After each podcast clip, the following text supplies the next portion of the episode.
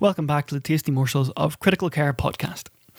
Oh's Manual Chapter 37 is dedicated to non invasive in intensive care medicine, and it's probably worth um, giving it some time, given that this is a common respiratory support both in the intensive care unit and indeed throughout the entire hospital. So many of the benefits of non invasive ventilation are similar to those seen with conventional invasive ventilation um, with the blue plastic tube through the vocal cords. For example, you still get positive airway pressure, which recruits alveoli and improves oxygenation. You still get improved alveolar ventilation, which is going to improve minute volume, it's going to lower the CO2. You're going to get reduction in work of breathing as the machine is now doing some of the work of breathing. You're going to get stabilization of the chest wall, maybe in rib fractures. And you're going to get a reduction in transmural left ventricular pressures, acting as a sort of a poor man's intra-aortic balloon pump, and more on that later. The big advantage, of course, is that you get all these positives, but you get to avoid the blue plastic tube through the cords and all the hassle and the complications that come with that. But it's not all unicorns and rose petals here. The mask itself has a tendency to macerate the face over time, and patients who are already feeling breathless and suffocating often don't take kindly to having a plastic mask shoved over their face. Even if they do tolerate the mask, it is frequently difficult to make a decent seal and maintain that lovely positive mean airway pressure that you're looking for. And while I did wax lyrical about the positives um, of positive pressure ventilation at the beginning of the post, it seems only fair to point out the negatives of positive pressure ventilation.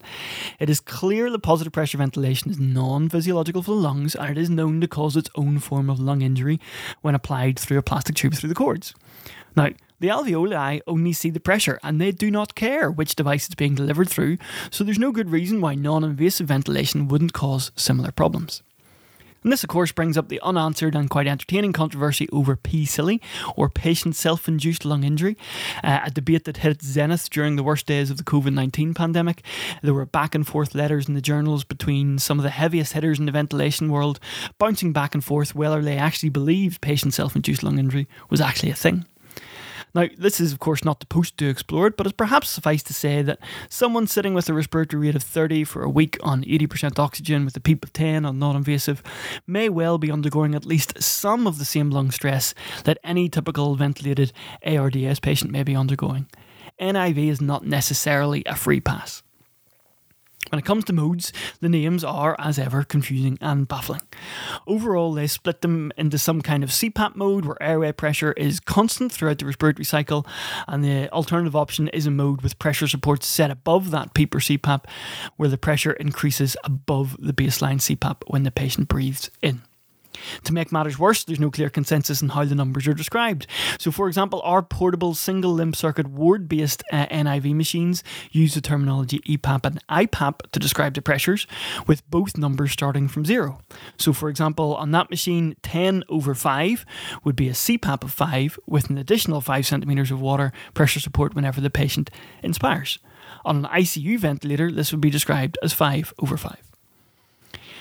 When would you reach for non invasive over, say, one of the aforementioned blue plastic tubes through the cords? Well, there are now a number of well established indications where it's entirely appropriate to try and temporise or even do the complete course of treatment with non invasive rather than just putting the tube in. I'll give a brief summary of a few of them below. So, pulmonary edema.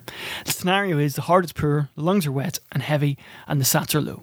The patient is crying out for a little bit of CPAP. How might, it, how might it help? Let me count the ways. So, number one, by increasing intrathoracic pressure, you are decreasing the gradient of pressure between the low pressure at end diastole in the left ventricle and the high pressure at end diastole in the aorta. As a result, the left ventricle has to do less work to pop open the aortic valve and get blood moving forward into the aorta. This mechanism is somewhat akin, though, probably not nearly as effective, to the afterload reduction seen with an intra aortic balloon pump. Hence the description of CPAP as the poor man's balloon pump. Number two, you improve oxygenation by recruiting alveoli. Number three, you're reducing the work of breathing by giving a little boost as the chest wall tries to expand those wet and heavy lungs.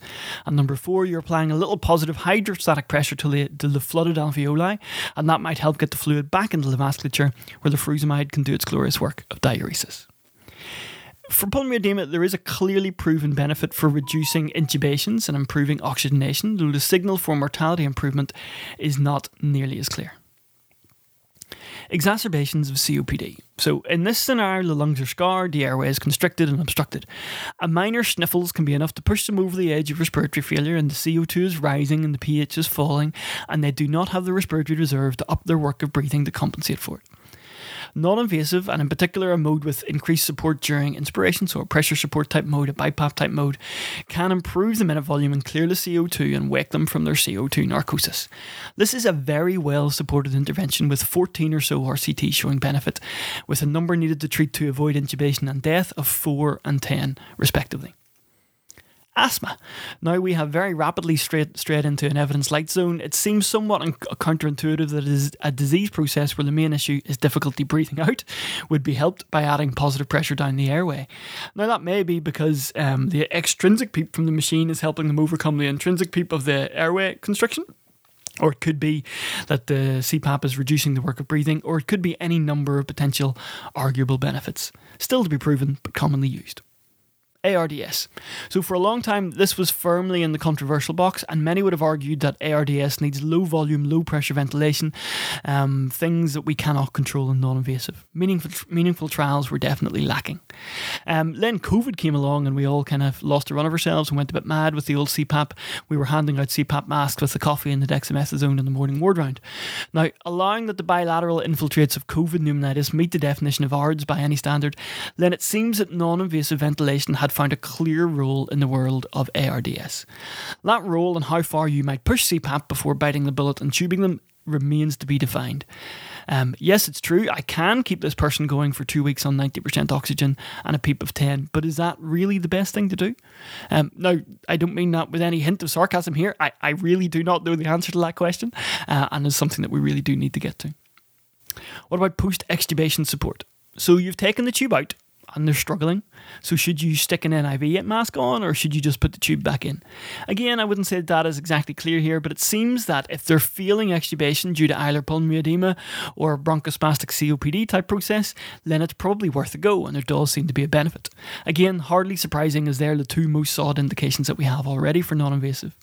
If it's not either of those, then it's probably just to put the tube back in. Okay, reading for this Oh's Manual of Intensive Care, Chapter 37. Thanks very much for listening.